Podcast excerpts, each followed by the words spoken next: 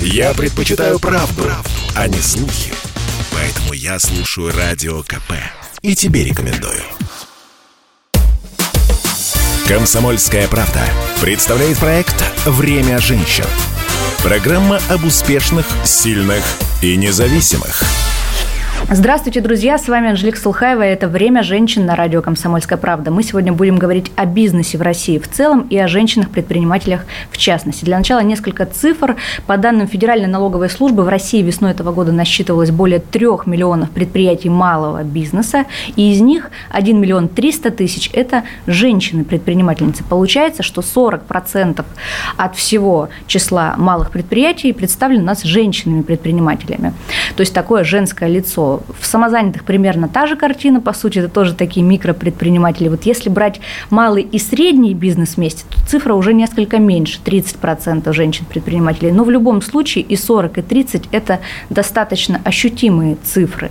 Если вдруг, например, в один день эти женщины-предприниматели скажут, мы устали, бизнес в России – это слишком сложно, и за, закроют свои рестораны, частные детские сады, школы, клиники и так далее, мы это однозначно однозначно заметим. Надеемся, что такого никогда не случится, и вот наша сегодняшняя гостья как раз делает очень многое для того, чтобы этого не случилось. А, встречаем Анастасия Татулова, омбудсмен по малому и среднему бизнесу, основательница сети семейных кафе и кондитерских «Андерсон». Анастасию еще часто называют женщиной, которая плакала в кабинете у Путина. Но на самом деле нет, не плакала, как она сама уточняет. Анастасия, здравствуйте. Здравствуйте.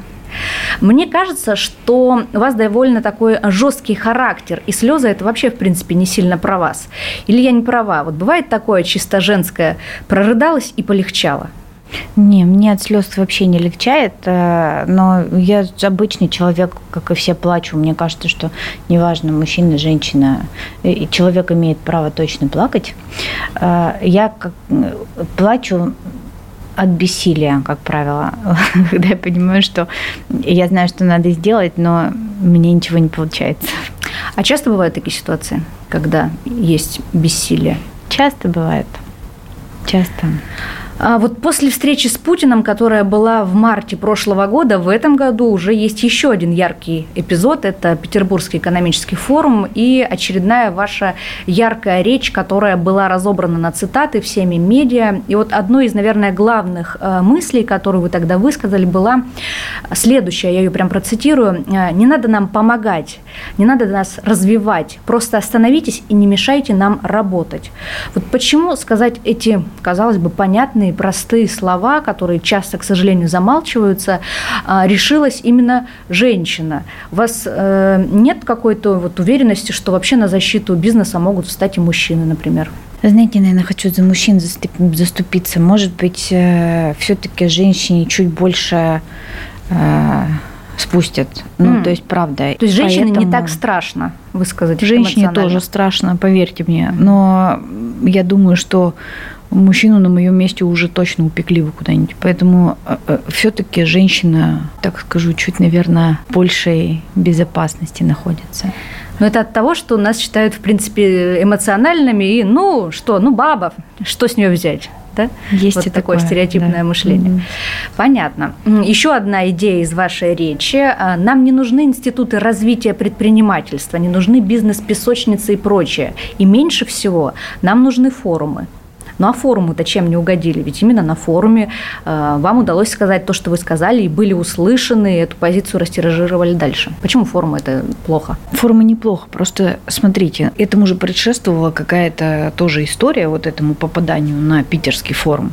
Дело в том, что малый и средний бизнес на форуме вообще не представлен. Это а правда. Вот вы сейчас цифры называли, на самом деле они довольно большие. Знаете, в малом и среднем бизнесе занято 30 миллионов людей. Это треть трудоспособного населения России. Это очень много. И когда на форум, который вроде бы про экономику, э, даже, даже не зовут э, тех, кто занимается этим малым и средним бизнесом, и они не имеют возможности не высказать свою точку зрения, не дать какие-то свои предложения. Зовут бизнес-объединения, надо понимать, что у меня достаточно жесткое отношение к бизнес-объединениям. Я считаю, что они, к сожалению, очень срослись с властью.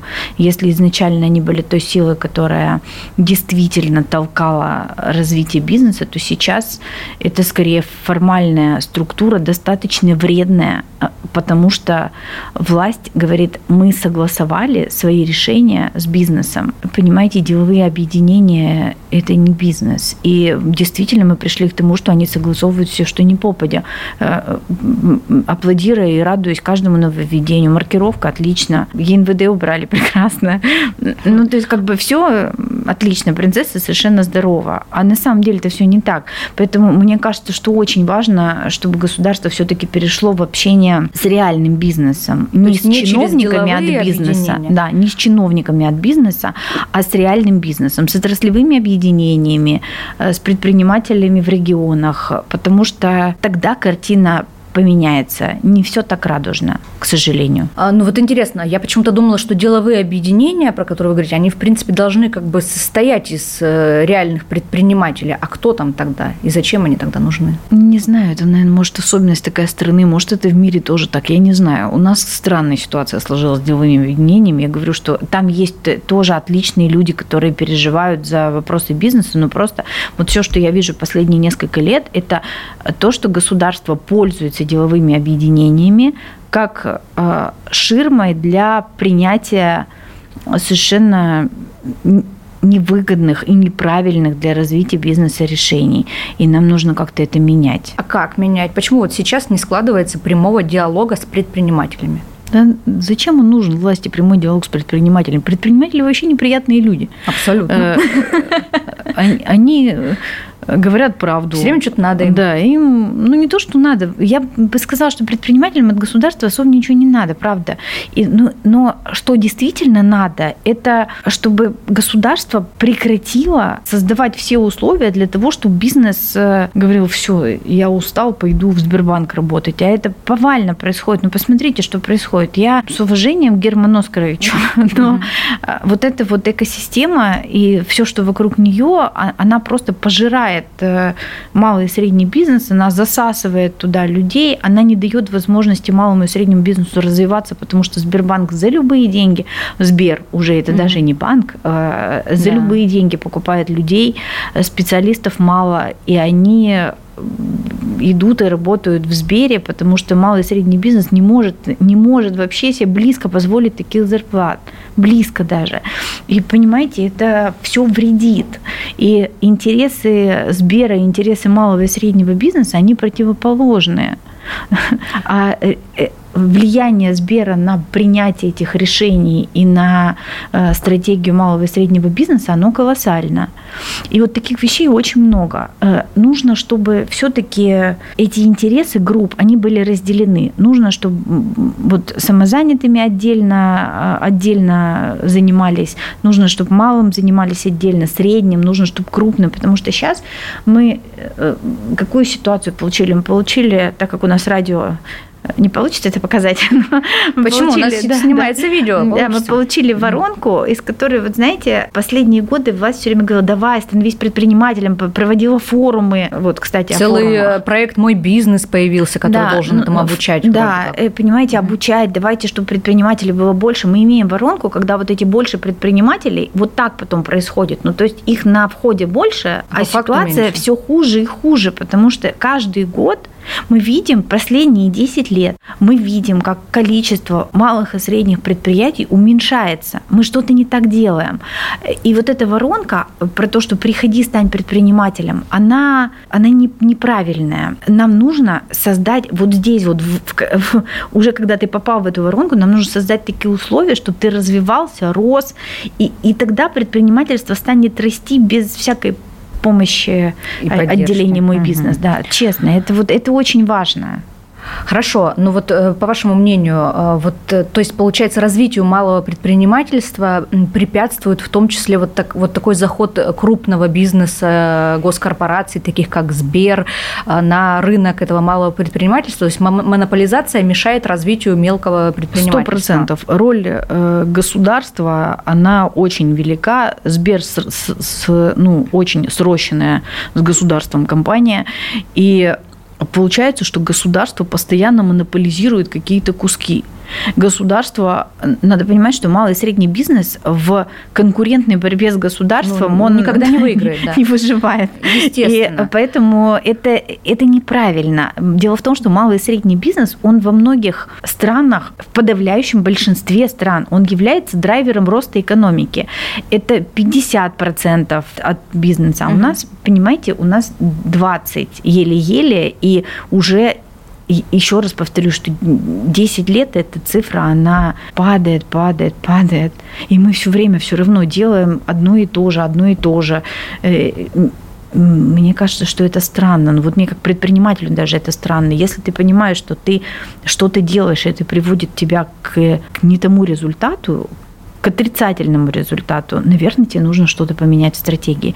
И я вижу, что вот сейчас, ну вот правительство Мишустина за год все равно могу сказать, что, наверное, даже при том, что очень многие вещи мне не нравятся, я считаю, что, по крайней мере, говорить и какие-то, они обозначают какие-то векторы, которые мне больше понятны чем то, что было раньше.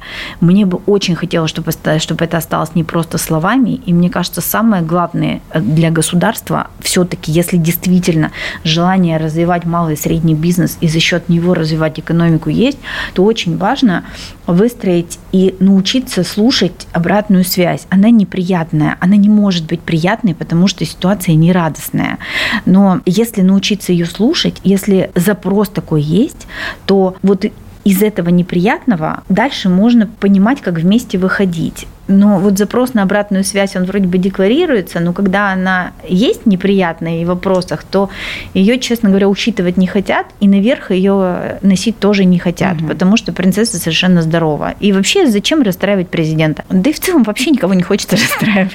Понятно. Ну вот, кстати, а, не так давно вы готовили доклад по малому и среднему бизнесу в России как раз для президента России. Да. Его должен был представить Владимиру Путину Борис Титов, который является уполномоченным при президенте по защите прав предпринимателей. Вот что было в этом докладе? Наверное, какие-то как раз конкретные, конкретная какая-то обратная связь, какие-то идеи, предложения.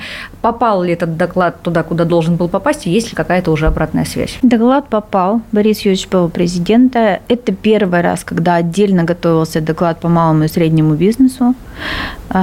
Я доклад готовила сама, мы его, я готовила, мы его согласовывали с Борисом Юрьевичем, Борис Юрьевич там добавлял какие-то свои комментарии, что-то, ну, по поводу каких-то пунктов у нас была э, баталия, ну, то есть это достаточно сложно был такой э, сложный документ. Угу. Я в целом докладом довольна, он очень конкретный. Наверное, самые важные ведь там очень много каких-то проблем, которые надо решить, и это тоже не все, то есть мы выбирали самые приоритетные вещи, которые нужно. Самые важные все проблемы по любым опросам э, – это проблемы налоговые. Угу. Все, что связано с налогами, предпринимателей беспокоит больше всего ситуация сейчас сложилась так, что собираемость налогов, она как отрапортовали вот буквально на днях э, бодро э, господин Егоров, который руководит ФНС, увеличилось, по-моему, там на 23, на 24 процента выросло количество денег, которые они собрали. Для меня это диагнозом выглядит, потому что э, мы же помним, что прошлый год он катастрофический. Ну и да, доходы-то падали у предпринимателей, а как налогов стало Доходы больше, падают, налоги растут. Это катастрофа. И вот это надо изменить. Нам надо как-то понимать, что, понимаете, это как с коровой. Ну, то есть, либо ты хочешь молоко, либо мясо. Ну, тогда молока завтра не будет. Ну, все, ну, ты да. собрал. Сегодня ты собрал налоги, завтра ничего не будет, потому что предпринимателю нечего инвестировать, он не готов работать в высоком риске и в отсутствии заработка. И э, поэтому, собственно, тупик начинается. То есть нужно сделать так, чтобы налоговая система для каждой отрасли была справедливая, чтобы внутри отрасли у всех была единая налоговая система, просто она была бы в разных ставках. Ну, то есть маленькие платят поменьше, там средненькие побольше, крупненькие еще побольше. Но система то должна быть динамичная единая. шкала. Да, она должна быть, она должна быть прогрессивная, но она должна быть единая, чтобы человек при переходе там из э, микро в малого или из малого в среднего или из среднего в крупного, как сейчас есть, он фундаментально не менял систему налогообложения, потому что реально ему сейчас даже бухгалтерию надо полностью поменять, потому что он переходит на вообще другую систему. И э, предприниматели уже тоже не первый год говорят, что эта ситуация, она нездоровая, потому что в отрасли есть игроки, которые платят 2% налога, и там 45% налогов. Это не конкурентоспособная история. Абсолютно. И поэтому люди не заинтересованы в росте. Либо заинтересованы в росте, но дробятся и Да, делают вид, да, что да. они по-прежнему маленькие. Ложечки, и эта пышечки, проблема, да, это она есть. Я, знаете, сейчас расскажу. Я просто так вчера впечатлилась. Мы тут э, помещение снимали, отвлекусь. Да. И человек, который сдает нам помещение, у него там какие-то рестораны свои, он говорит, не, я хочу аренду наличными. Я говорю, в смысле наличными? Он говорит, ну, не просто хочу аренду наличными, у меня нет ни ИП, ни ООО. Я говорю, а у вас же свой бизнес есть, вот у него там тоже какие-то рестораны. Ну, да, есть. Но у меня нет ИП, ООО. Ну, то, А как это? Москва. Да, вот так.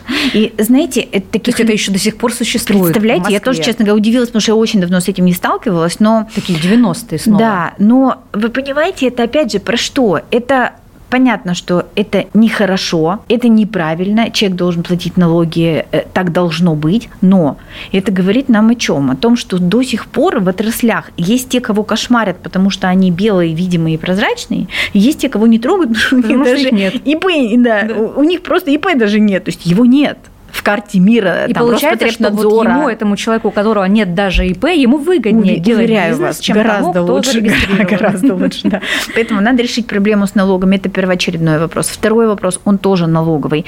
Надо решить проблему с налогами на зарплату. Это очень больной вопрос. Э, Несмотря на то, что больше года назад, в марте как раз прошлого года, объявили, что малый и средний бизнес будет платить 15%, а все остальные 30%, на самом деле все это оказалось лукавством, потому что 15% ты платишь только с разницы, с дельты между э, МРОТом и э, всем остальным. То есть, по факту, реальная ставка получается в регионах вообще там 22, 25, 27, потому что на самом деле не- небольшие зарплаты. То есть, снижение как такового обещанного его не случилось. Я считаю, что это важный вопрос, потому что это выглядит как обман. То есть, ты с государством все время какие-то э, азартные игры играешь. То есть, тебе одно пообещали, по факту бумажку читаешь, там совсем другое. И мне кажется, это вот а, это отсутствие, это еще одна проблема, это отсутствие доверия, потому что ты постоянно находишься в истории, когда тебя обманывают. Постоянно, это просто постоянно. Так, ну вот в вашем докладе для президента там были как раз вот эти конкретные наверняка предложения, что нужно Да. поменять, как нужно изменить налоговую систему и так далее. Какую обратную связь вы получили или вы ее еще ждете? Ждем в- списка поручений, который должен выйти по итогам доклада. Но на самом деле э, вообще никогда не жду милости от природы. Я там отдала доклад президенту и сидела, ждала, что завтра все будет хорошо. Я в целом в это не верю. И э, поэтому разными путями мы э, дальше параллельно какие-то вещи вещи разрабатываем, предлагаем правительству. Я очень активно работаю с корпорацией МСП. Там новый руководитель э, с января э, Александр Исаевич. Я не во всем согласна, и у нас довольно там сложная бывает такая Коммуникация. коммуникация, потому что я резкая, Саш тоже не сильно простой. Но э, у нас есть опыт работы по Москве. Я уважительно очень к нему отношусь. Я считаю, что он не балабол, он если он за что-то берется, он честно старается это выполнить, он искренне хочет, чтобы было лучше. Э, Корпорация до сих пор представляла из себя совершенно ненужное ведомство, которое вообще непонятно, зачем существует. Сейчас за полгода, ну, я вижу изменения, они руками прям с каждым регионом сейчас прорабатывали вопросы закрытия, открытия, поэтому какие-то предложения через экспертный совет при корпорации э, мы делаем. Э, э, Также мы договорились с, э, с Антоном Алихановым, это губернатор Краснодарского Краснодар, Калининградского, надо переговорить, да, с, Антоном, с Антоном Алихановым, это губернатор Калининградского края. У него есть рабочая группа при Госсовете, он отвечает там за малый и средний бизнес, и у него в регионе на самом деле все довольно неплохо. Угу. Ну, то есть они прикладной используют достаточно хорошие инструменты, у него отличная команда там, и можно через них тоже вот этот вот и, и успешные эти кейсы, они готовы разговаривать о внедрении каких-то вещей и пилотировании в их регионе. Ну, то есть это вот такая, знаете, к сожалению, это никакие не быстрые победы. Мне бы очень хотелось, вот я так написала, и это получили, и сказали, ну вот же, наконец-то, мы это не знали.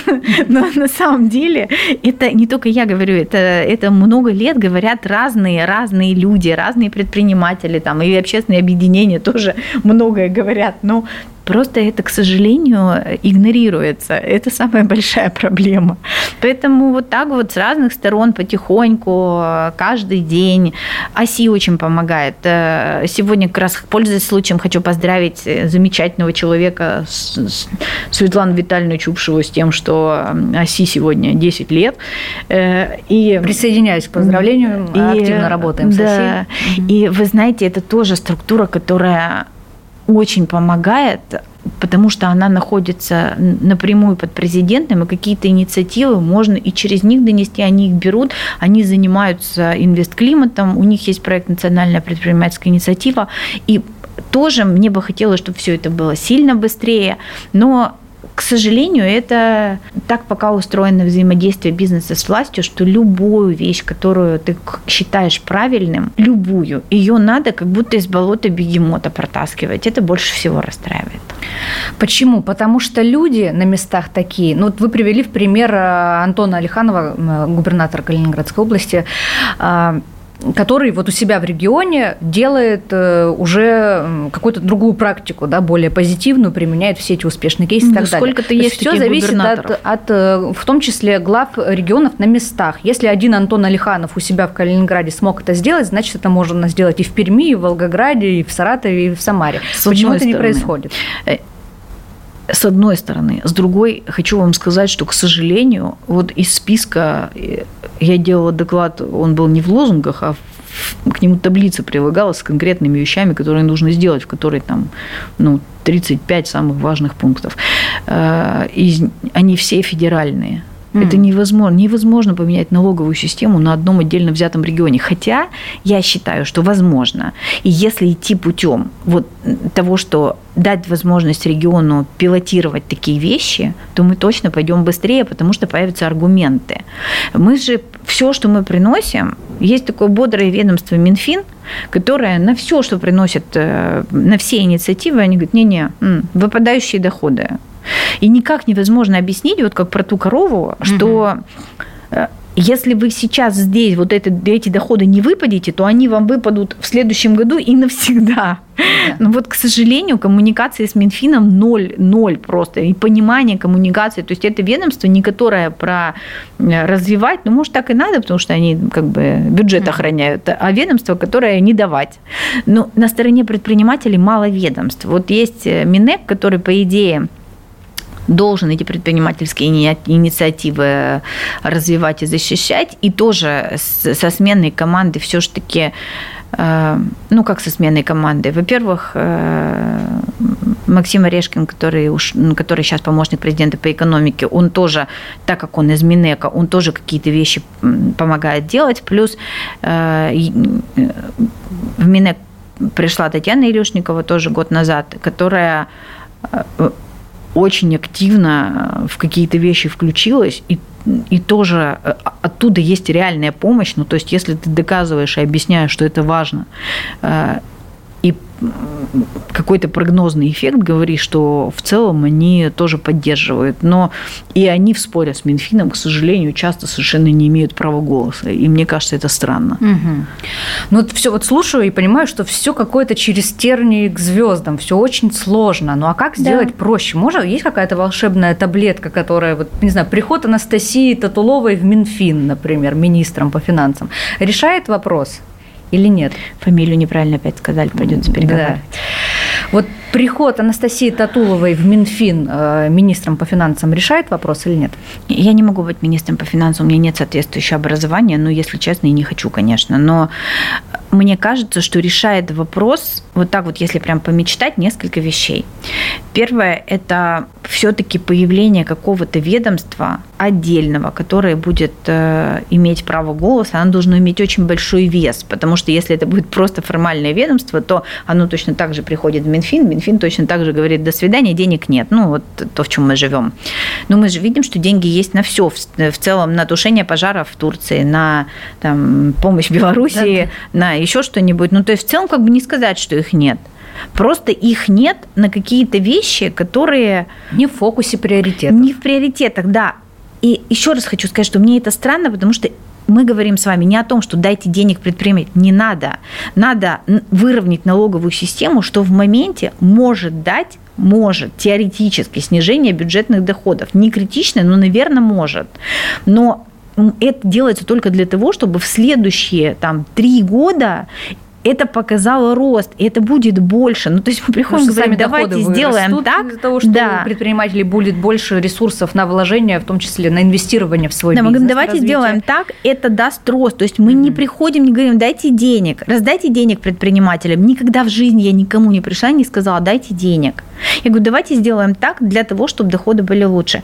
Вот самое, наверное, важное, что появилось какое-то одно окно, и это не президент должен быть черт возьми, а, а, которая будет вот в этой вот активной коммуникации с бизнесом участвовать и быстро быстро, это тоже очень важное слово, не за пять лет каждую инициативу, потому что у нас опять же, как сейчас происходит?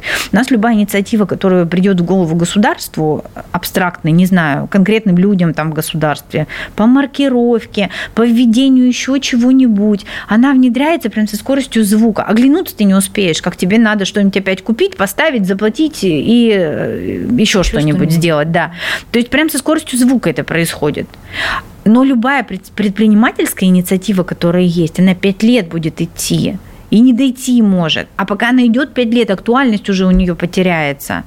И надо делать так, чтобы это было быстро. Есть предложение у бизнеса, у отрасли взять попробовать на конкретном регионе, прямо сейчас взять попробовать, прямо через месяц, чтобы через полгода получить результат, чтобы через год понять, что эксперимент можно на всех и поехать дальше. Вот этой скорости катастрофически не хватает. Я думаю, что тут нужно две вещи. Просто контактное одно окно, которое, у которого будет э, это единственной задачей и KPI, что вот сейчас 20%, а должно быть 40%.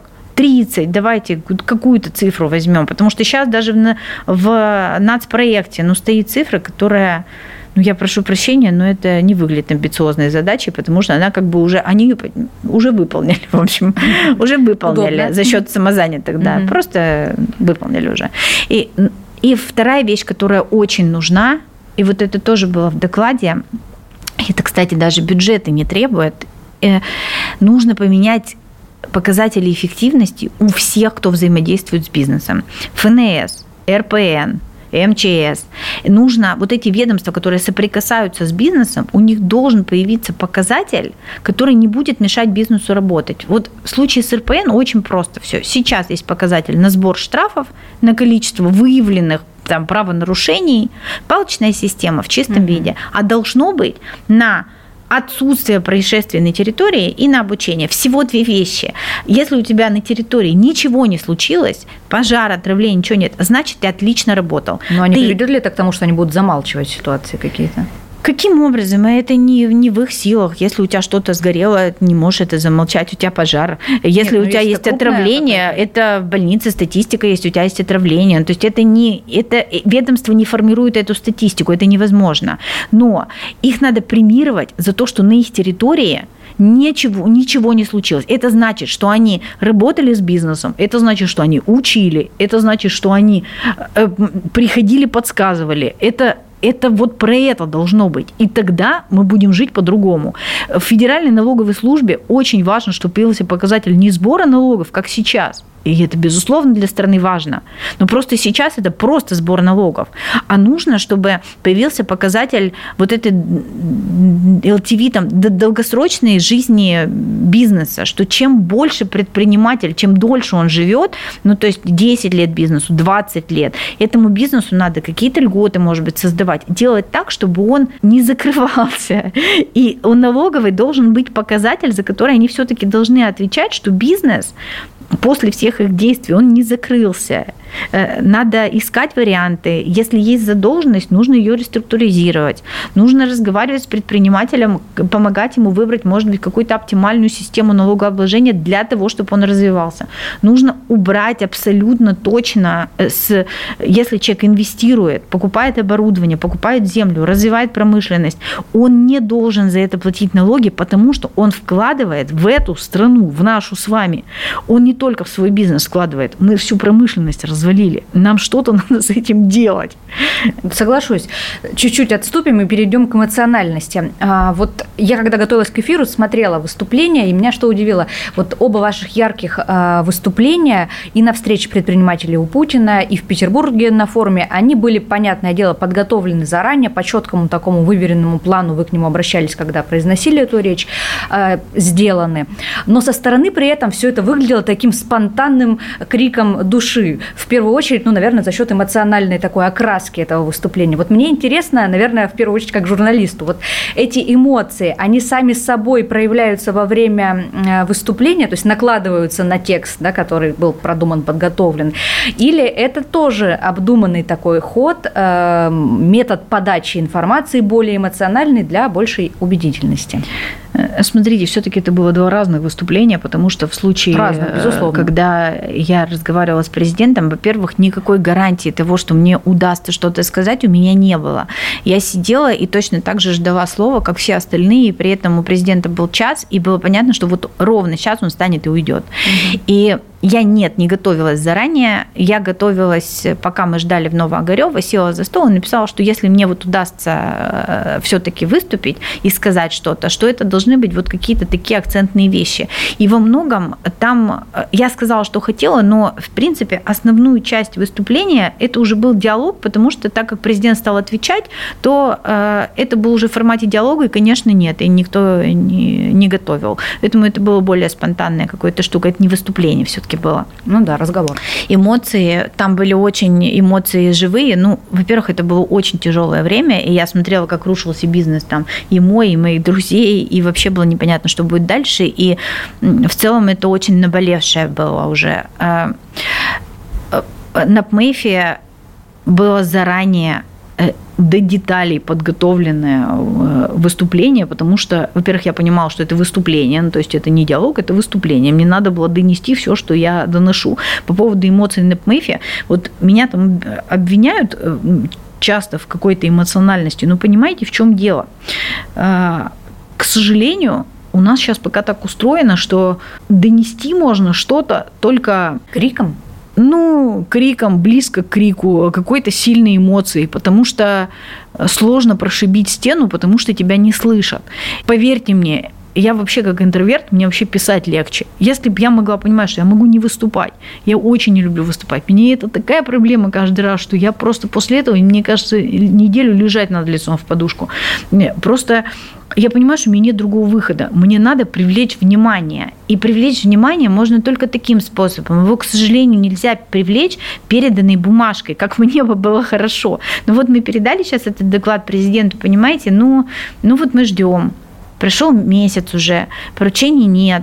Я надеюсь, что они будут, но их пока нет, а месяц прошел. И, э, и бизнесу легче не стало. Да, и понимаете, к сожалению, я просто не вижу сейчас других вариантов, кроме как вот э, вот так вот. И чем больше будет ярких таких каких-то выступлений, не моих, а моих коллег, чем больше будет этого информационного фона о том, что, пожалуйста, обратите внимание, здесь плохо, тем будет лучше, честно. Но это не только с бизнесом так, к сожалению. Это э, посмотрите на ситуацию, которая происходит с лекарствами. Там я в попечительском фонде «Дома с маяком», э, в попечительском совете фонда э, понимаете, там тоже же все вроде бы знают, что дети умирают от отсутствия этих лекарств. Ну, просто дети умирают. Но понимаете, пока эти дети не выходят на площадь, не дают интервью прессе, не говорят о том, что вот э, им завтра не дадут лекарства, не завтра умрут, пока их матери не выходят, пока процессы громкие не начинаются, ничего не происходит. Ну, к сожалению, сейчас так устроена наш, наша страна. Мне бы хотелось, чтобы было по-другому. Поэтому эмоции в этом случае, да, они просто, это, это неизбежная часть привлечения внимания. Иногда они просто в таком негативном ключе подаются, что я боюсь, что они могут в том числе и как-то немножко отталкивать. Ну вот, например, в вашей, опять же, речи на Петербургском форуме прозвучала такая фраза по отношению к чиновникам, я так полагаю, вы нас, предпринимателей, вы на нас, предпринимателей, плюете, а мы вас ненавидим. Вот не страшно было такое публично заявить, э, и не думали ли о том, что это только усугубит отношение чиновникам к предпринимателям? Куда усугублять-то еще? Ну, во-первых. Во-вторых, слушайте, давайте по-честному, ну, смотрите, мы же с вами видели сейчас, что с прививками происходило. Сейчас, я думаю, мы все то же самое будем с выборами наблюдать. Понимаете, эта фраза, она, к сожалению, вообще в целом относится к отношению власти и граждан, живущих в нашей стране, она в целом характеризует, к сожалению, реальность, в которой мы живем. И я в общем-то. Но у меня просто характер такой. Я считаю, что лучше сказать как есть и дальше думать, что с этим делать. Потому что я не считаю, что это нормально. Я считаю, что с этим надо что-то делать. А изменится ли отношение какое-то ко мне? Ну, по большому счету, мне все равно. Я для себя вообще ничего не прошу. Я ни к одному чиновнику ни разу в жизни не пришла и не сказала, дайте что-нибудь мне. Я исключение там составляют московские какие-то власти, с которыми я иногда, там, когда, когда приходят ко мне проверки, я точно так же, как там любой предприниматель мне звонит, и я звоню там ну, кому-то и говорю, слушайте, ну давайте разберемся. Вот вы пришли, э, вы хотите 300 тысяч э, там, за маску, маску, которая там не была одета там на гости. Это недопустимо. Ну, то есть я могу кому-то ну, звонить. диалог, Но я да. по большому счету это не отношение, когда я, я там звоню, говорю, сейчас быстро вышли, все тут отсюда не буду ничего платить. Ну, то есть нет, я как все в этом. И, может быть, меня чуть больше слышно, и поэтому я могу защищать и себя, и других. И слава богу, я никогда ничего не прошу для себя. В этом, мне кажется, сила моей позиции, меня в этом невозможно обвинить. Вот, э, к тебе будут хуже относиться и ничего не сделать. Послушайте, я не для себя прошу. Я вас прошу выполнить свою работу. И я вам говорю о том, что вы выполняете ее плохо. И нам с вами нужно понять, как сделать так, чтобы мы с вами выполняли ее лучше. Я готова помочь, но жить в этом не готова. Поняла. Э, позиция понятна. Продолжая тему э, ненависти, на самом деле не только предприниматели не любят чиновников, э, э, люди не любят предпринимателей. Вот это меня удивило. Потому что вот к той же самой, э, так как СМИ тиражировали и цитаты, и после встречи с Путиным, после ПМЭФа, комментарии э, как раз аудитории людей, я читала лично и на нашем сайте, и на других, меня просто там повергли в какой-то шок, потому что люди писали, и там ну, сквозила такая настоящая радость за то, что бизнесу тяжело, потому что они пишут, так вам и надо, ничего от вас хорошего, кроме, значит, нажиться на мне я не видела, а что же вы, раз вы такие умные, пришли в кризис без подушки безопасности, что это mm-hmm. вы стали тут банкротиться сразу через неделю и так далее. То есть, по большому счету, такой круговорот ненависти в природе, чиновники, значит, плюют на бизнес, бизнес его ненавидят, а Э, люди ненавидят и чиновников, и бизнес, и э, круг замкнулся. Вот. Представляете, вот мы в этом почему во всем так? живем. Почему так происходит? А... Почему люди не любят бизнес, который, в принципе, призван делать их, их жизнь лучше, комфортнее, удобнее, оказывать им услуги? Во-первых, к сожалению, бизнес. правда, люди не понимают, что такое малый бизнес. Они просто об этом не задумываются. Им кажется, что это было всегда, что ветеринарная клиника была всегда, что кафе было всегда, что детский сад там и развивашка какая-то около дома была всегда, что, не знаю, какую-то, вот они купили какую-нибудь заколочку на голову, она тоже была всегда. Нет, она была не всегда. Мне 47 лет, э, и я очень хорошо помню, как жить, когда один ресторан есть э, в городе, или как жить, когда Пустые нет, полки в магазине. Да, пуст, ну, ни, и что нет никаких вариантов, кроме как пойти э, в государственную поликлинику и, и как-нибудь там э, что-нибудь. что-нибудь. Да. И понимаете, просто люди, они, к сожалению, вообще не понимают, что такое малое предпринимательство. Если сейчас представить, что все это пропадет, мы с вами окажемся просто в разрухе. Просто в разрухе, потому что государство не в состоянии взять на себя вот эти вот вещи. Они... У нас будет Сбер и Яндекс. Сбер и Яндекс, да, спасет нас, как известно. Но а, и, и, конечно, это недоработка государства. Вместо того, чтобы показывать кейсы, рассказывать людям о том, что делают предприниматели, предприниматели, а предприниматели делают в разных регионах для регионов кучу полезных вещей. Знаете, они парки делают. Их много таких людей, которые там во Владивостоке владелец ДНС парк сделал. Да, да. Про Галицкого я вообще молчу. Он просто город построил. Вместо, вместо государства он это делает. Понимаете, сколько людей, которые поддерживают фонды, потому что все НКО, которые есть, понимаете, это тоже 90% деньги предпринимателей. Ну, может быть, 80% предпринимателей, 20% деньги людей, которые работают у предпринимателей. И это не государство. Просто этого ник, это никто не рассказывает. Государству это невыгодно. Э, и вот эта политика э, того, что жулики и воры э, везде, в бизнесе ну, в том числе. Да все.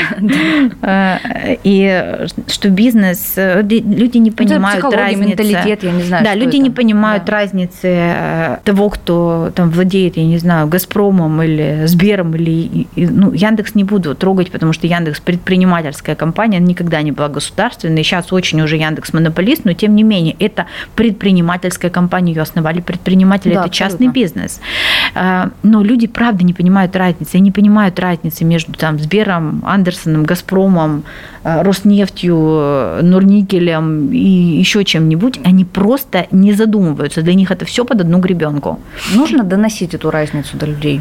И чья это задача? Нужно доносить. Задача это если государству нужно развитие малого и среднего бизнеса, это была бы задача государства. В текущей ситуации я думаю, что государство понимает, что если это доносить, то это большая сила, в том числе электоральная и политическая, которая может обернуться не туда, куда хочется власти.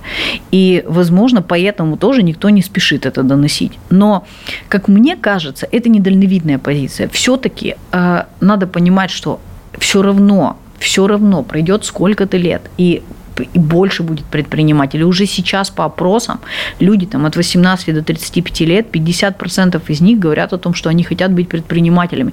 И это значит, есть тренд, он никуда не денется, он будет и дальше, и дальше.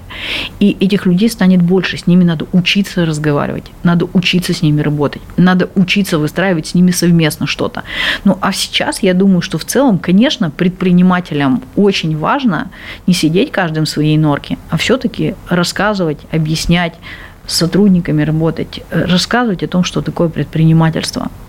Никто не сделает это за нас. У вас есть ощущение, что вы одна боретесь с витринными мельницами? Нет, конечно. Вы что? У меня, знаете, сколько в разных частях э, страны сторонников. И даже ее за ее пределами, не сторонников даже, а коллег. Конечно, это просто может быть иногда кого-то там чуть меньше видно или чуть меньше слышно. Кто-то может там менее эмоционален, но их огромное количество. И там, Сережа Миронов, который сейчас э, будет руководить экспертным советом при корпорации МСП, который предприниматель, ресторатор, который очень много сделал для отрасли. И Оля Киселева, которая сделала для фитнеса столько, сколько за предыдущие, мне кажется, сто лет не сделали. И, и это можно, и, и, и Стоянов с Литвиновой, которые э, занимаются индустрией э, красоты. И, и в каждой индустрии есть такие предприниматели, и слава богу. Просто нужно, чтобы их было больше, потому что пассивная позиция «за меня кто-то что-то решит», она... Не работает. Она работает, но неправильная, потому что одно дело, когда 10 человек борются, и им страшно, а другое дело, когда их 10 тысяч. А не пора ли собрать всех этих прекрасных людей, которых вы перечислили, и создать политическую партию, э, там, не знаю, партия предпринимательства? Вы знаете, во-первых, были Нет попытки уже. Ну вот партия Роста же, она была с этой, с, с этой же идеей, и ну, не особо полетела, да. а вот заново под, с понятным лидером Анастасией Татуловой. Во-первых, я не хочу в политику, э, и это тоже такое решение важное. Просто я не хочу, потому что не хочу. Просто я не хочу. И э, насчет того, что нужно создавать движение, движение точно, не знаю насчет партии. Э, у меня сложное отношение к партиям в существующей конфигурации, особенно перед выборами. Сложно мне к этому отношения. Но э, то, что нужны движения, то, что нужны э, региональные движения, то, что нужно заниматься объединением всего этого, это очень важный вопрос, его надо делать обязательно. Э, и потихонечку-потихонечку я смотрю, как вот проглевываются разные там ассоциации, встают на ноги. За прошлый год это увеличилось в тысячу раз, в тысячу. Пассивность предпринимателей в прошлом году осталась в прошлом. Э, в общем-то, предприниматели активно участвуют в повестке. Просто поняли, что да, что на самом деле ник- не получится. никто кроме нас. Э, так. И мне просто кажется, что может быть неправильно делить, если говорить о партии даже какой-то, неправильно делить мир на предпринимателей и, ну, формально, да, на то, владеешь ты бизнесом или нет. Потому что, понимаете, вот у меня работают сотрудники, они работают не на бюджет. И каждый из них по-своему тоже может быть немножко предприниматель. Есть люди, которые работают домашними предпринимателями, они тоже отвечают за свою жизнь сами. Они растят детей, они э, они сами отвечают за свою жизнь, они взяли на себя ответственность сами. И понимаете, может быть, вот по такому принципу людей лучше объединять, когда э, тебе не все равно, и ты понимаешь, что ты хочешь сам. У меня есть радикальное одно предложение, оно, я его боюсь слух произносить, скажу вам, я вот никак не понимаю, почему мне надо отбирать деньги, чтобы где-то их складывать в каком-то пенсионном фонде, который уже э, пять раз разворовали. Ну, его просто уже пять раз разворовали, и как бы мне кажется, надо остановиться. Я не понимаю, почему я не могу со своей зарплаты, у меня большая зарплата, я ну, зарабатываю деньги своим трудом, и сотрудники мои также. Почему я не могу взять вот эти вот деньги, большие, огромные за год, и положить их на какой-то депозит. Пусть там нельзя будет трогать этот депозит, но это будет копиться там, и это будет моя пенсия. Вы знаете, она будет гораздо больше, чем те слезы, которые платят в пенсию людям. Э, это опять же просто оставьте в покое. Дайте я, пожалуйста, со своими деньгами разберусь сама. Ну, я не хочу, чтобы вы них... подход, потому что мы же с вашей большой зарплаты будем платить пенсию не только вам, которую вы заработали, но еще и там э, другим бабушкам и дедушкам знаете, я была бы с этим согласна, если бы мы платили бабушкам и дедушкам. Я как бы вообще э, очень социально ответственный человек. Мне просто, я готова, например, давайте договоримся, что я 5% буду отдавать бабушкам и дедушкам, но я, опять же, не верю в вашу пенсионную вот эту вот э, ерунду, потому что я вижу, сколько получают бабушки с дедушками. Я это вижу. Я не хочу. Я понимаю, что эти деньги ушли на чей-то дом в Монако. Я не готова. Я хочу, чтобы я могла откладывать себе на пенсию вот так вот. Я готова, дайте мне подшефных 10 бабушек, я готова им платить, им тоже откладывать на пенсию. Но я просто хочу видеть прозрачность этой истории. Я хочу понимать, что эти деньги никуда не делись. Я не хочу, чтобы вы на них строили дома. Ну, то есть это в итоге это в любом случае разговор про доверие, про доверие и про прозрачность всей системы, которая у нас существует на сегодняшний день в государстве. Хорошо.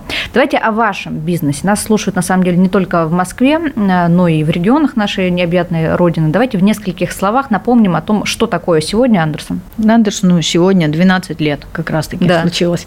И э, Андерсон – это сеть кафе. Э, у нас 42 кафе они есть не только в Москве, но есть еще в российских городах, есть в Казахстане. И эта фабрика, это тоже очень важная часть Андерсона. Это фабрика, которая делает продукцию, поставляет ее в розничные сети. Мы продаемся во Вкусвилле, мы есть в Азбуке, мы есть в Перекрестке, мы сейчас будем в Магните. И мы потихонечку делаем, делаем продукт, который продается не только у нас. Андерсон – это частная компания, это частный бизнес. Я сделала его э, сама. Э, Вначале у меня было 7 миллионов, которые я заработала я была достаточно высокооплачиваемым менеджером а, в больших компаниях. Те бонусы, которые мне платили за результат, я э, их не тратила. Я вообще мне повезло, я вообще равнодушна к украшениям материальным ничего нет. Ну, просто благам, не то, что к материальным, просто я равнодушна к украшениям, я не трачу на это деньги, я равнодушна в целом там, к каким-то шубам, там, каким-то дорогим вещам. У меня э, уже пару лет нет машины, потому что нет необходимости, я спокойно могу войти в метро, я передвигаюсь на такси, потому что так быстрее. У меня есть велосипед, и деньги я трачу на путешествия и на, и на инвестиции внутри своей компании, на покупку оборудования, на расширение фабрики. Вот это то, что такое Андерс. На самом деле это портрет, вот то, что я вам рассказываю, он достаточно типичный портрет предпринимателя. То есть это нет, не люди, которые там что-то сделали и сидят на богамах. Нет, это люди, которые вкалывают всю свою жизнь и, как правило, инвестируют, они живут э, обеспечивают там себя, свою семью, им хватает там на то, чтобы жить в хорошей квартире. Рабочие Но они места. Все, да, они все деньги э, возвращают внутрь компании, и компания за счет этого растет. Вот что такое Андерсон. Вот сейчас идет у нас локдаун за локдауном, постоянно какие-то новые ограничительные меры то вводят, то отменяют. От этого, конечно, в первую очередь, в одну из первых очередей страдает ресторанный бизнес. Что у вас в компании изменилось за это время? А, как-то вообще вы перестроили в связи с ограничениями и какие-то, может быть, нововведения ввели в свою работу?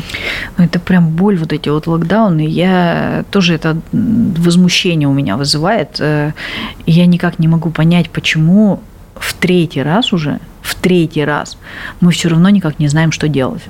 Для меня это непонятно.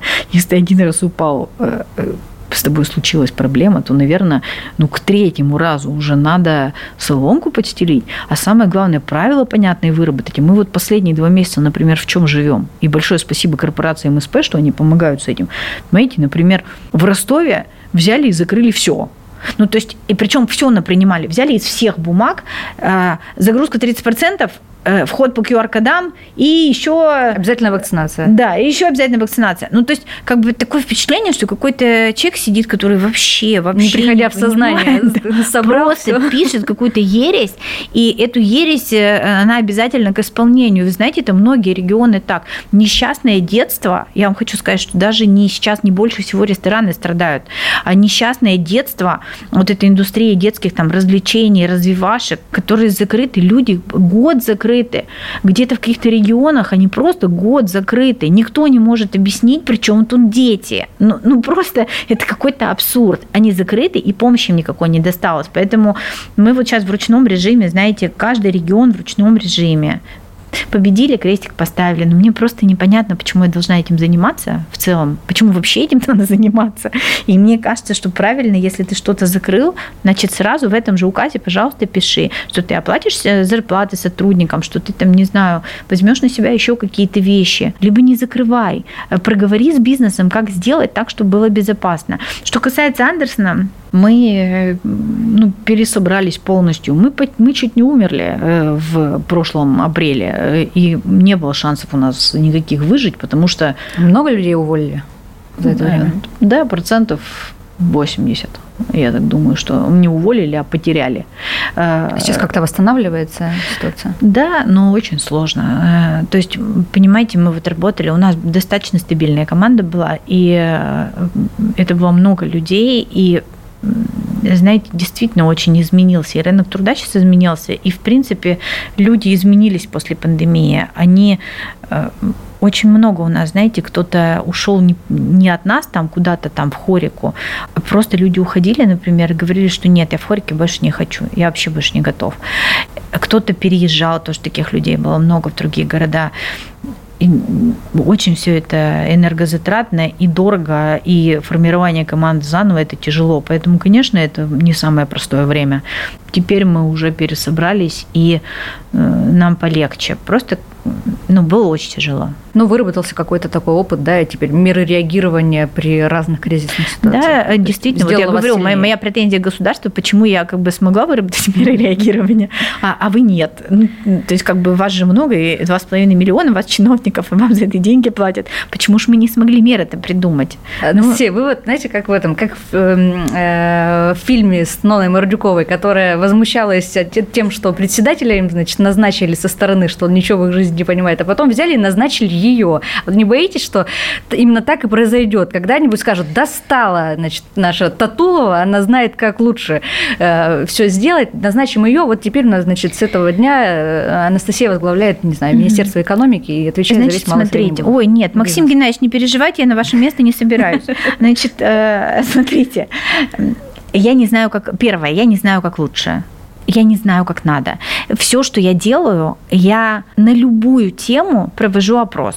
Вот я завела себе канал э, в мае месяце. Потребность у меня такая случилась. Да, просто, будни предпринимателя. Да, будни предпринимателя в Телеграме. Угу. И я это почему сделала? Потому что мне важно было каждую вещь вот эту вот спрашивать у людей. Я когда к МЭФу готовилась, очень многие вещи, которые я там говорила, в частности, вот эта фраза, на самом деле, которая про, про плюете и ненавидим, она вообще не мне принадлежит. Это было, я, кстати, говорила об этом, когда выступала, это было прямая цитата из, из тех, что мне присылали. То есть я повесила опросник, потом написала, ребят, что вы считаете еще нужным сказать? И я пользуюсь этим каналом как возможность а, собрать информацию и отдать ее, это не мое мнение, это не мнение uh-huh. лично, что нужно Анастасии Татуловой. И мне кажется, в этом вот главная задача и моя, и власть должна быть. Не надо делать так, как ты считаешь нужным. Это может быть твое личное мнение. А надо повесить, что ты предлагаешь, и услышишь, что об этом думают люди, честно, а потом не, не наплевать на это, как вот у нас сейчас происходит Или с, не с бить по, по голове проверками да, с, с, с, У нас же есть, в принципе, формально этот, э, Приемная, эта система да, да, общественного, да. общественной оценки регулирующего да. воздействия. Просто она мертвая. Потому что, во-первых, никто не читает, потому что прочитать это невозможно, то, что вы пишете. Просто невозможно. Я не знаю, мне кажется, я не знаю, где учили этих людей, но писать нужно обычным русским языком обычным русским, а не канцеляризмами, которые заканчиваются там, ну, которые на 165 листов. Это никто не читает. Предприниматели не мыслят так. Нужно коротко, конкретно, э, чтобы была понятна суть о чем вы сейчас с нами разговариваете. И поэтому я, э, ну, что касается, что мне скажут, что вот нет, вот делай, что хочешь. Еще раз, во-первых, конечно, я не хочу в чиновники и не пойду, потому что я э, этой системе я с ней ничего не смогу, и в ней ничего не смогу сделать. И э, я так думаю, что ничего, кроме разочарования для обеих сторон, это не принесет. Я не смогу. Люди, которые работают в системе, они живут по правилам системы. Мне эти правила чужды. Я считаю, что их надо менять. Поэтому я могу менять только вот воздействием извне, э, являясь неким раздражителем, чтобы э, все-таки система, она э, ну, обращала да, внимание. Да, да. С, с недовольством по отношению отношению ко мне, но она обращала внимание и вынуждена была меняться.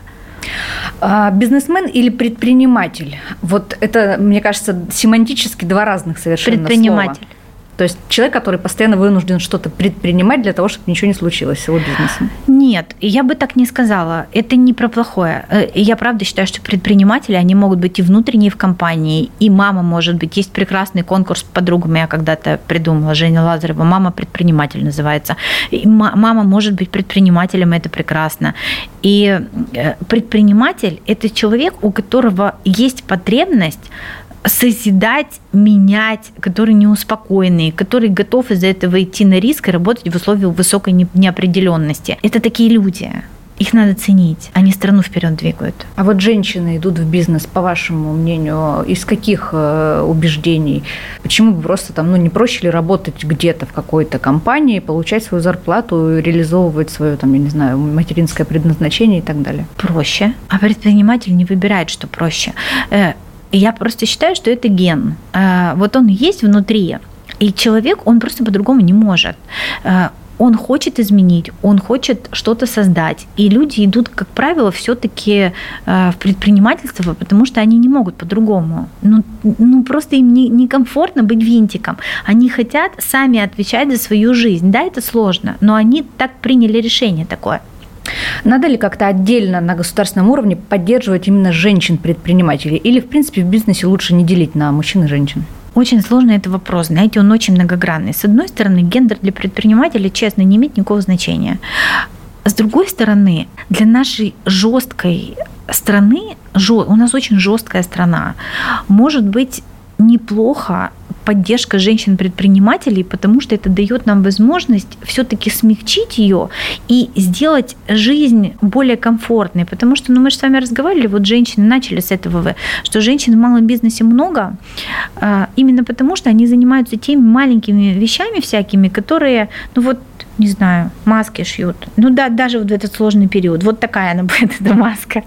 Про «Я люблю весну». Да. Э, это чем больше такого будет, тем более комфортной будет наша среда, в которой мы живем, городская, в маленьких городах, в больших. И поэтому это неплохо поддерживать женщин-предпринимателей. Я не вижу в этом ничего плохого. Есть объективные вещи. Я смотрела и мировые тоже, мировую статистику на эту тему. Например, смотрите, у женщин процент возврата кредитов, он зашкаливает зашкаливающие высокие. Ну, то есть э, он там под 100%. Ну, потому что больше ответственности? Больше ответственности. Женщины менее склонны все-таки нарушать закон. К риску и, Да, авантюрам. может быть, менее угу. склонны к риску все-таки. И э, понимаете, и, и появление, например, таких продуктов только для женщин, оно экономически оправдано, потому что ну, статистически больше возвращают э, кредиты женщины, э, меньше, это, ну, у, у них меньше проблем, как у, у заемщиков, даже как у физлиц и как у юрлиц, и э, ну почему бы не сделать такой вот отдельный, отдельный продукт? Да, но Он при этом вы же помог. знаете, да, наверное, что в банках процент по кредитам у женщин-предпринимателей выше, чем у мужчин? Нет. Ну, есть такая история. Мне кто-то как раз из гостей нашей программы уже сейчас Я не нет, я об этом не об этом. знаю. Давайте я обязательно Именно узнаю. Это очень я, честно интересно. говоря, не, не сталкивалась с тем, что кто-то это делает когда-то по гендеру. Мне кажется, должно быть ровно наоборот, потому что ну, еще потому раз, что больше что... риска, что не получится и так далее. Честно вот. говоря, это странно. Ну, вообще у нас э, это еще одна из проблем больших таких страновых, которые э, именно в нашей стране она есть, которые мешают развивать бизнес. У нас нет права на ошибку. У нас после первой ошибки отстреливают. И э, потом очень сложно подняться и что-то сделать второй раз. И единицы людей, у которых это получается, и это великие люди, и это неправильно, что их так мало, потому что во всем мире ценят вот этого такого тертого предпринимателя, когда ты там, у тебя несколько раз не взлетели проекты, там, ты, но ты уже это опыт, это же опыт. И ты понимаешь, что ты имеешь дело с человеком, который после неудач смог подняться и заставить себя начать заново. Это очень дорогого стоит. У нас, к сожалению, если ты упал, тебе потом не то, что э, кредит не дадут, тебе вообще ничего не дадут, тебе юрлицо не дадут открыть. Ну, то есть это просто а, катастрофа. И вот этот подход, его надо обязательно менять, потому что противоречит самому смыслу слова предприниматель и идеологии предпринимательской, потому что человек должен терпеть поражение. Не бывает людей, которые только про победы. И нужно, чтобы они в этот момент чувствовали, что да, они могут упасть, но потом могут подняться и, может быть, следующая э, компания будет уже единорогом. Ну, потому что не ошибается только тот, кто ничего не делает. Это известная такая Вы знаете, история. у нас, к сожалению, парадигма от того, что происходит в стране с чиновниками, есть очень-очень много толковых людей, правда. И э, я рада, что это меняется к лучшему. И я вот одна из проблем, которую я поймала последнее время, она, знаете, тоже в этом же, что реально проще ничего не делать. Потому что если ты что-то сделаешь, будучи чиновником, тебя заколебут. К тебе придет прокуратура, тебя будут проверять. То есть тебе реально получается, что тебе просто проще ничего не делать, никому не помогать, потому что если ты вдруг по мнению прокуратуры, помог кому-нибудь не тому или не так, тебя заколебут. То есть ты, ну, как бы, хорошо, если в тюрьме не окажешься, но тебя замучают проверками. Вот эта система, она просто система как карательная. того, что, да, силовые органы управляют страной и контролируют деятельность чиновников, предпринимателей. Она, вот она просто давит, и как крышка на кастрюле, не дает, не дает э, выстрелить с какими-то вещами. Я, правда, знаю миллион кейсов, когда чиновник, он просто он говорит, ну ты пойми, я вот сейчас как бы могу это сделать, ко мне придут все, завтра у меня выстроятся здесь все, прокуратура, мне будут мотать нервы, там, я буду писать 185 объяснений. Понимаете, это нужно убрать. Люди должны, первое, иметь право на ошибку, если это ошибка не злоупотребление, а мне кажется, все-таки лучше исходить из того, что это ошибка. И второе, э, очень важно, чтобы появилась какая-то у чиновников вот это немножечко свобода такого маневра э, решать на региональном уровне, как лучше сделать для того, чтобы бизнес выжил, или как лучше сделать для того, чтобы вот эта конкретная отрасль там стала развиваться. Очень сейчас связаны руки всем. А самое страшное, что вот это же все зачем? Это мы с коррупцией боремся. Да. Только как мы видим, ну, по новостям, по унитазам, по еще чему-то, это нифига не помогает. То есть тут опять же, если мы боремся и так не помогает, может нам что-то переделать. По-другому бороться. Да, потому что по-другому что-то Есть ощущение, что мы просто каждый раз э, делаем одно и то же, а надеемся на разный результат. Ну, к сожалению. Пять советов. Э, на этой такой жизнеутверждающей ноте я бы хотела попросить э, для нашей рубрики «Пять советов от гостя» дать как раз пять советов женщинам, наверное, предпринимателям в первую очередь, потому что у них всегда больше страхов идти в бизнес, ну, так, наверное, природой заложено, которые дослушали до конца этот эфир и все еще не расхотели идти в бизнес, э, и все еще хотят заниматься малым предпринимательством в России. Что важно учесть и как ну, постараться хотя бы бы вывести свое дело в какую-то успешность. Так, Совет первый. Вы знаете, вот вы подпишитесь на канал, на мой канал, который я веду, э, «Будни предпринимателя», на канал предпринимателей еще, который найдете. Самый лучший способ э, принять такое решение и узнать о бизнесе – это погружаться в истории других, смотреть, как у других. И тогда ты будешь понимать, насколько тебе это отзывается. Поэтому, мне кажется, нужно как можно больше читать и как можно больше разговаривать. Второй совет, связанный с первым. Не надо там идти на какие-то обучения, особенно в начале. Э, единственное, что надо сделать, если вы хотите открыть, например, ветеринарную клинику, вы просто пойдите и найдите пятерых людей, у которых есть ветеринарные клиники, и попросите, чтобы они с вами поговорили. Вам, может быть, четыре откажут, но один наверняка согласится. Вы будете знать, как это на самом деле. Э, не по учебникам, не по там, каким-то лекциям. Коучи, э, менторы. Да, а просто не надо тратить на это деньги, надо собрать информацию вот таким вот опытным путем. Просто пойти и поговорить, как это, как человек э, живет, э, сколько он зарабатывает, сколько он тратит, какие у него есть проблемы. И вам, мне кажется, больше станет ясно, если мы говорим именно о старте бизнеса. Если мы говорим э, про людей, у которых есть этот бизнес, у меня есть вообще очень конкретный совет. Не читайте, что у кого-то все хорошо. Во-первых, это вранье. У всех так, как у вас. Просто кто-то об этом рассказывает, а кто-то нет. Все проходят сложные этапы. И когда вам кажется, вы встаете утром, и вам кажется, что вы последний лузер, вокруг все принцессы, у всех жизнь бьет ключом, а, пальмы, яхты, э, Инстаграм, и так далее, да, то не читайте не смотрите. Смотрите на себя, смотрите на то, насколько оглядываетесь назад, и смотрите, насколько вы выросли за это время, когда вы чем-то занимаетесь. Не сравните себя с другими. Это деструктивно и может отравить жизнь любому человеку. Сколько получилось? Три? Три. Еще два. Так, э, еще один совет. Не закладывайте. Если вы можете обойтись без банковских денег, обойдитесь и точно не закладывайте квартиру. Взвешивайте риски, потому что, к сожалению, в нашей стране, в целом в мире банковская система так устроена, что как с казино они никогда не проиграют. А, и э, поэтому с этим нужно быть крайне осторожным. И пятый. Инвестируйте, это еще про четвертый, инвестируйте только то, что вы готовы потерять. В тот момент, когда вы вкладываете деньги в собственный бизнес, будьте готовы их потерять. Если вы не готовы, или вы понимаете, что это ваши последние деньги, вам будет не на что кормить детей, вам будет не на что там жить, и у вас не будет квартиры, не надо этого делать. Тем предпринимателям, которые есть и которые слушают, я хочу сказать, что даже если вам кажется, что э, вы можете спрятаться и делать вид, что государства нет, к сожалению, это не так. Вы не можете. И чем быстрее вы это поймете, и чем быстрее ваша активная, проактивная позиция будет, э, будет доходить до чиновников, до местной власти, до федеральной власти, тем больше будет меняться страна. И я понимаю, что это время, и это силы, и это э, и жалко свои время и силы, но это важно делать, потому что иначе не поменяется. Спасибо большое. Это было «Время женщин» на радио «Комсомольская правда». Слушайте нас каждое воскресенье в 12.00. «Время женщин» на радио «Комсомольская правда».